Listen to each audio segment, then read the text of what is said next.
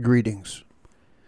This is Atma Bodha, and the title of this podcast segment is The Path of Enlightenment is Not a Cult.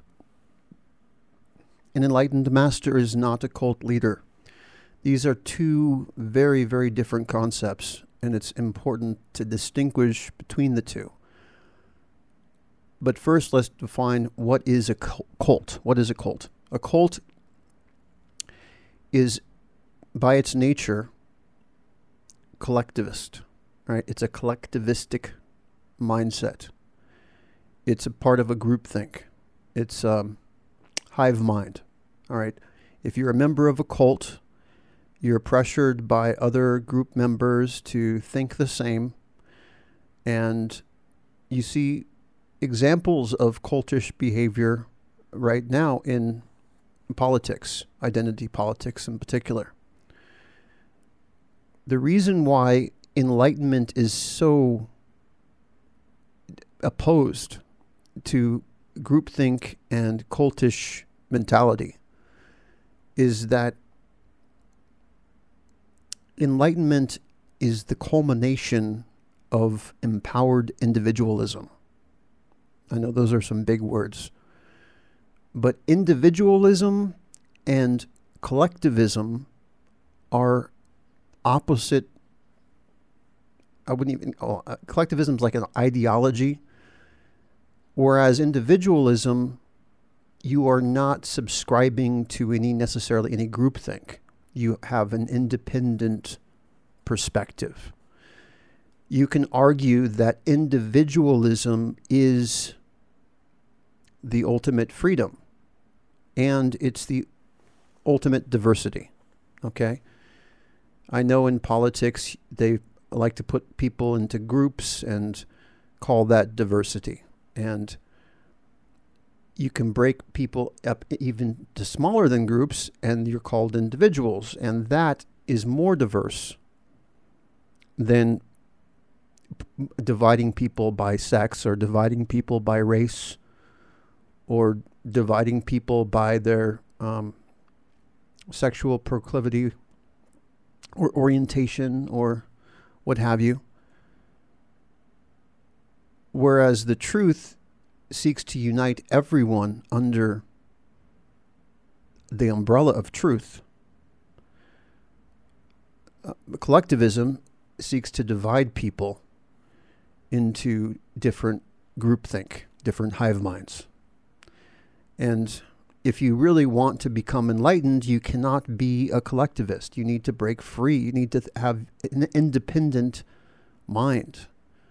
Instead of caring about what people in your group or community um, are thinking about you, people should be encouraged to speak their individual truth. And they shouldn't be punished if their individual truth somehow is in not in alignment with the groupthink.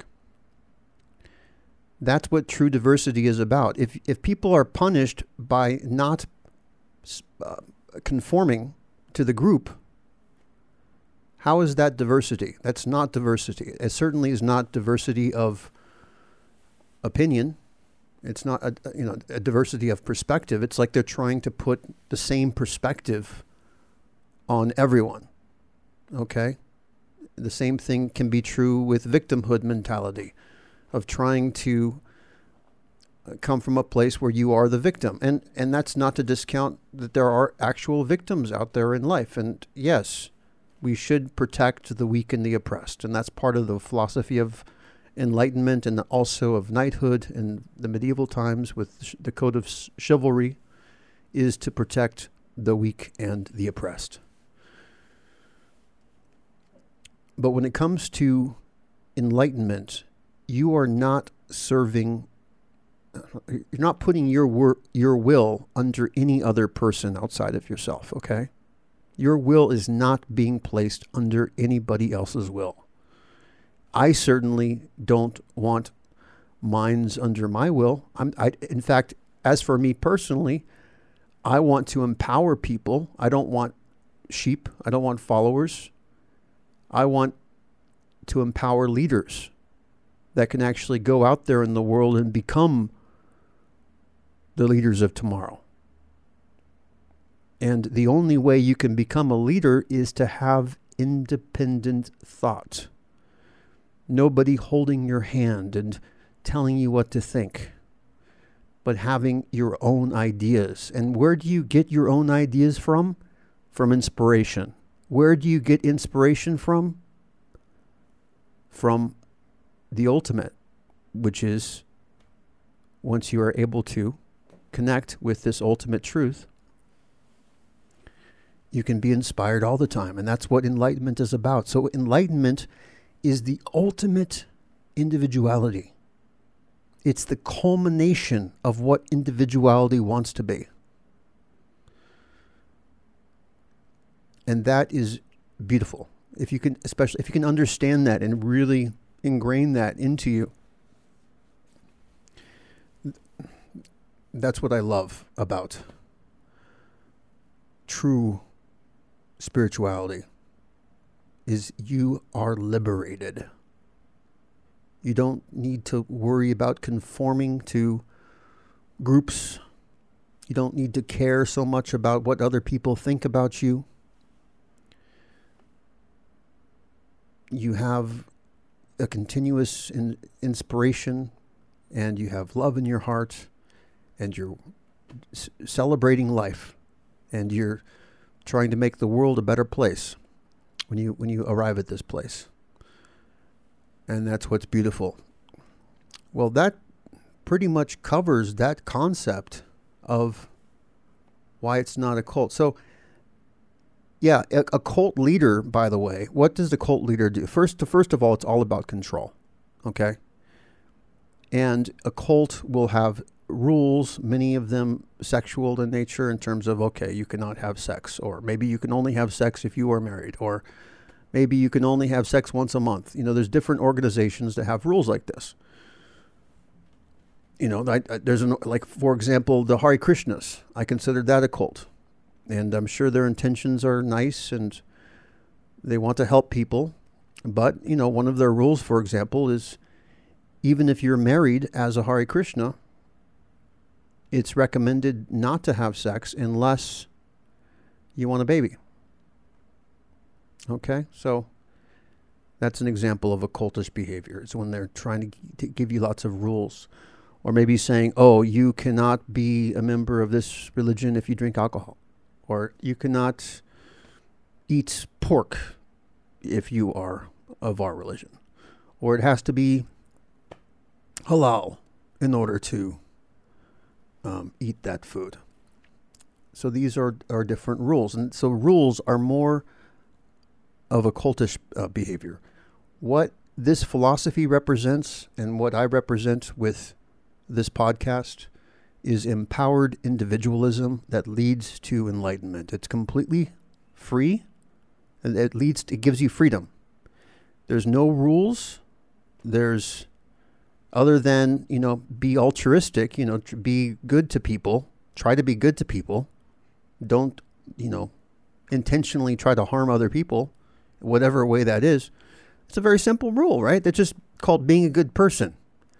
So yeah, the rule of this path that I represent is be a, try to be a good person, and try to eat healthy.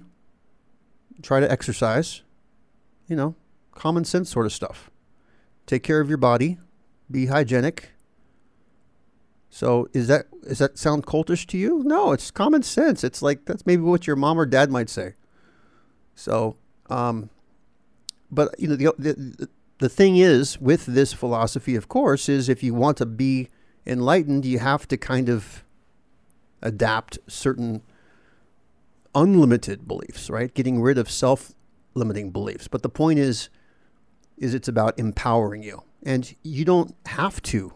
There's no requirement. There's no nobody compelling you that you must become powerful.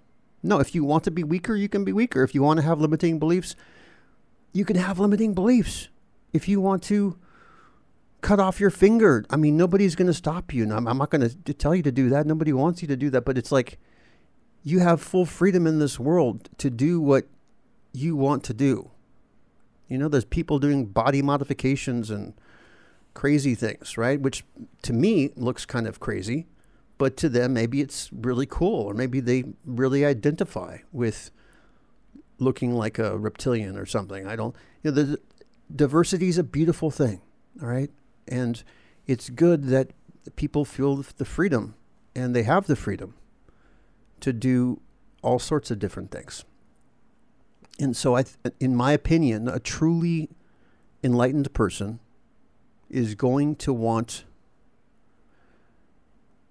everyone to be empowered and to be less about restrictions and more about you know giving people the power to do what they want to do in life to accomplish their goals to be the person that they want to be and that is not what a cult would do right you know, there's nobody telling you, okay, you can't do this, you can't do that. This is your dogma that you have to follow. It's like, no, there's no dogma. We're all adults, except for maybe the kids if they're listening. but anyway, so that's 11 minutes in. I've got about eight minutes left. Hmm. But yeah, so collectivist mentality is really harmful and disempowering. When you find that you are having to control what you say because you're trying to please other people in your group, how is that you being you? Right? How is that you expressing your identity? That's you conforming to what the group wants you to do, otherwise known as virtue sig- signaling, right? And I have nothing against if somebody wants to put pronouns on their bio or um, whatever. Personally, I don't feel the need to do that.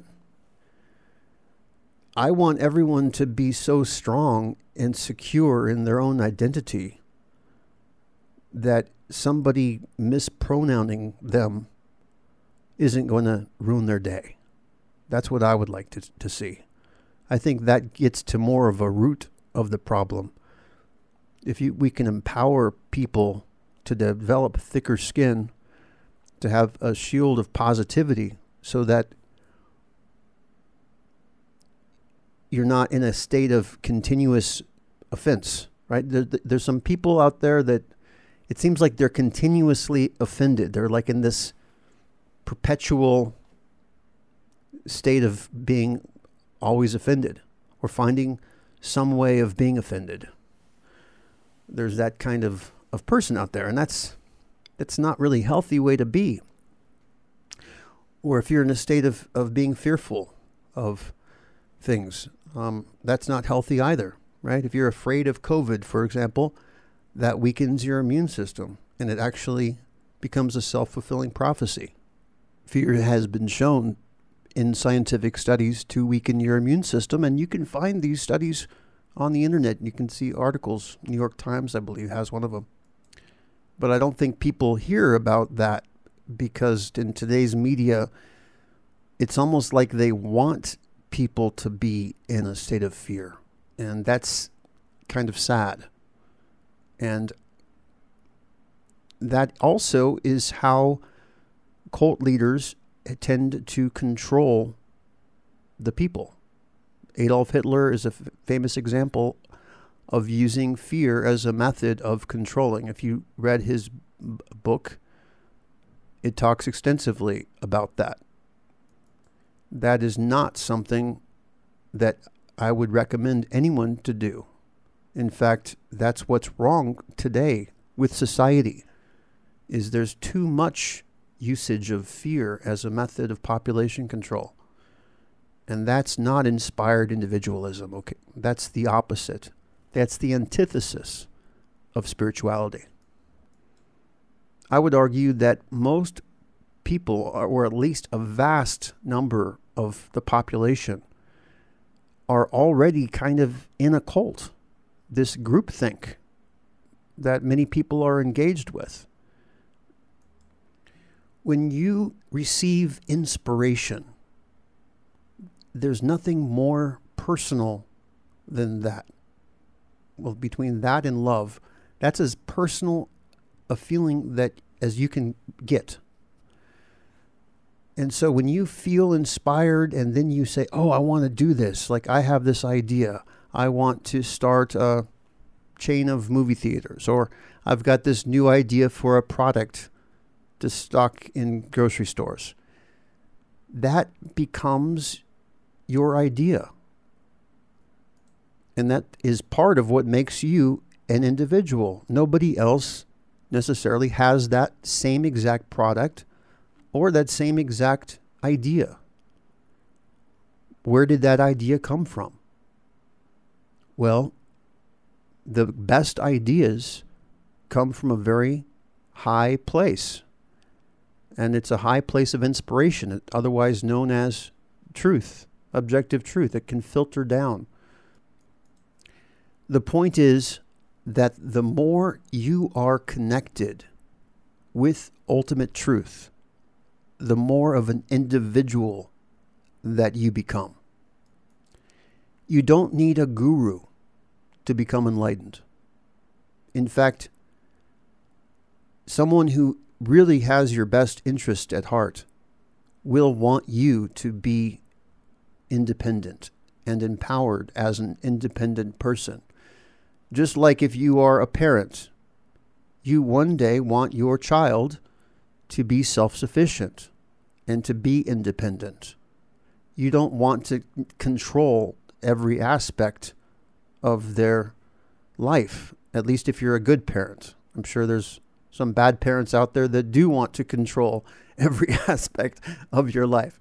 But a good parent will want to empower you and prepare you for life and help give you that strength and that inspiration to overcome all obstacles in your path.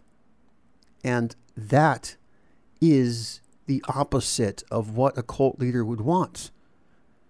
The stereotypical cult is about keeping people down. It's about keeping people controlled, telling them what to think, telling them what to do an inspired individual or an inspired leader, inspired leadership is all about seeing the best in people, wanting to bring out the best in people, wanting them to be empowered, wanting them to be independent, to have their own ideas, to be self sufficient, not having to handhold them.